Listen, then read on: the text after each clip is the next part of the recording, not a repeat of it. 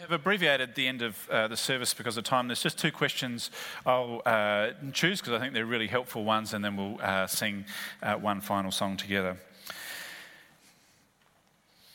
I'd love to hear your thoughts, what your thoughts are uh, regarding hearing words from God uh, within the context of decision making, perhaps then the difference between God's word from the Bible.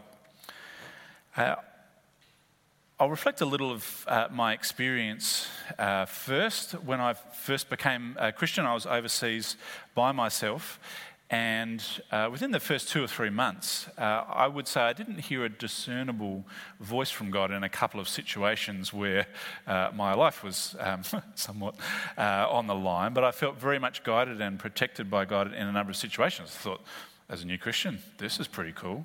Um, and I, yet I wouldn't call them audible words uh, from God, but I see there was a break from the normal pattern of our experience that God gave me uh, that hasn't been repeated constantly throughout my Christian uh, life. And I hear many other people's uh, stories about things like that, of God's guidance in particular situations. So I in no way want to limit uh, God in, in, any way.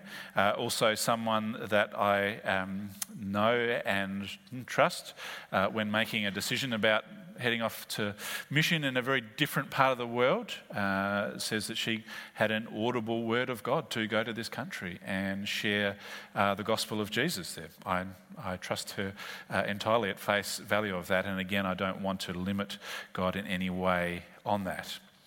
My experience is, however, if you build that up to be the norm and you expect that all the time, you might be somewhat disappointed because it, it is, I would say, a break from the normal, yet I want to allow for God uh, to do that. God's revelation to us through Scripture is the once for all time uh, revelation of Himself that applies to us all. And I. Uh, so I think sometimes you can be in, in communities where if you're not getting kind of words from God or direct guidance, there's almost a looking down upon you that you might not have enough faith, you might not have the Holy Spirit, things like that. I don't think uh, the Bible encourages us to think that these things are normal. I think uh, they just happen from time to time. Where they've happened for me, I've been immensely thankful uh, for God. So, on the day, for example, after I decided to leave my job and, and go into ministry, a number of quite miraculous things happened on that day, which haven't happened since. That was 20 something years ago. Oh, sorry, not 20 something years ago, 10 uh, or something years ago. As I've looked back and as I've had doubts and fears while I'm at Bible college, what am I doing? This is all going to end in disaster. I would often think back to that day and think, well, for at least now, the, you know, I felt much encouraged uh, by God uh, that God did that for me. I don't think God owes that to me. I don't think He always does that. I'm just thankful uh, to God. I don't attribute it to my faith, anything but uh, that. I think it's just God's kindness to us. So I'm starting to ramble now, but the. Uh, I want to allow for uh, that that can happen, but I think if you're a, a, Christian who trusts and loves Jesus, I want to say you have the Holy Spirit, uh, you have been called, you've been predestined, and you're not somehow a second rate Christian for not having those experiences.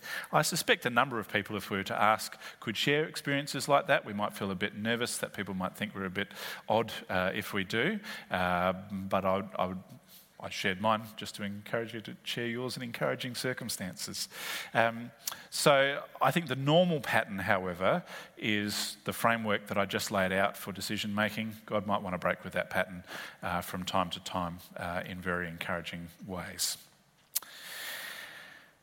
Uh, next question. Um, do you believe in God's individual sovereign will for my life? Do you believe it's just indiscernible or not always discernible. Uh, so, again, as I look back on seemingly insignificant decisions that I made over the years, and you start kind of piling them together, you got to, I don't see anything but God's sovereign will for my life playing out. But as we look forward, I'm trying to say I don't, I don't see in the Bible a clear framework for us to have a clear and discernible aspect on all aspects of life. I've just told you of a few circumstances which happened after I'd made decisions which seemed to affirm things. Um, but again, uh, I, I, don't want to limit God in every way in, in doing that. Uh, but again, I think the framework that I've laid out this morning is the normal pattern uh, for decision uh, making. So as I look back, I see God's sovereign will in my life. As I look forward, I think I have very real decisions to make, and I've outlined the framework uh, that I see for that. But you know, just to entertain the thought uh, for a moment, the I, um, you know, say I'd made a different decision on going into ministry, most of us never would have met. Uh, the number of people that we've uh, seen come to know Jesus for the first time that I've had the great privilege of being involved in, that wouldn't have happened in some way you take this building, for example. I, we were looking for three or four months for a building to plant this church in. I drove past this building multiple times, never went in. Uh, it used to look much more terrible, by the way knee high grass out there, cracked paint, junk everywhere, chairs that don't stack, uh, things like that. So even when I was, uh, it was only my wife Grace who encouraged me, said, You should really go check out the RSL, really go check out the RSL. If I'd never, when I was sitting in the RSL about to meet the president, I was sitting there at four o'clock, I thought, I don't like this place. If he's late, I'm going. and he turned up and, you know, here we are. So, like, as you look back, I, I just can't see anything but God's sovereign will playing out in our lives because those seemingly insignificant decisions at the time would have, if I'd made a different decision, we wouldn't be here in this building today uh, together. So I, I, find that a little bit mind bending. Um, so looking back, God's sovereign will playing out, not needing to feel guilt over bad decisions, not taking credit for good decisions. Uh, looking forward, I think we need a framework to make decisions and somehow, in a way I can't explain, uh, our decision making and God's sovereign will combine wonderfully. You can't go past a better example than the cross of you know, the Roman governors and the Jews seeking to kill Jesus, uh, plotting evil, uh, yet in doing so, they accomplished the greatest act in history, uh, our redemption, by Jesus being crucified on the cross. Um, yeah, we've already headed into mind blowing territory. Looking back, God's sovereign will. Looking forward, I'd encourage you to use the framework. I might stop there. Thanks, Helen.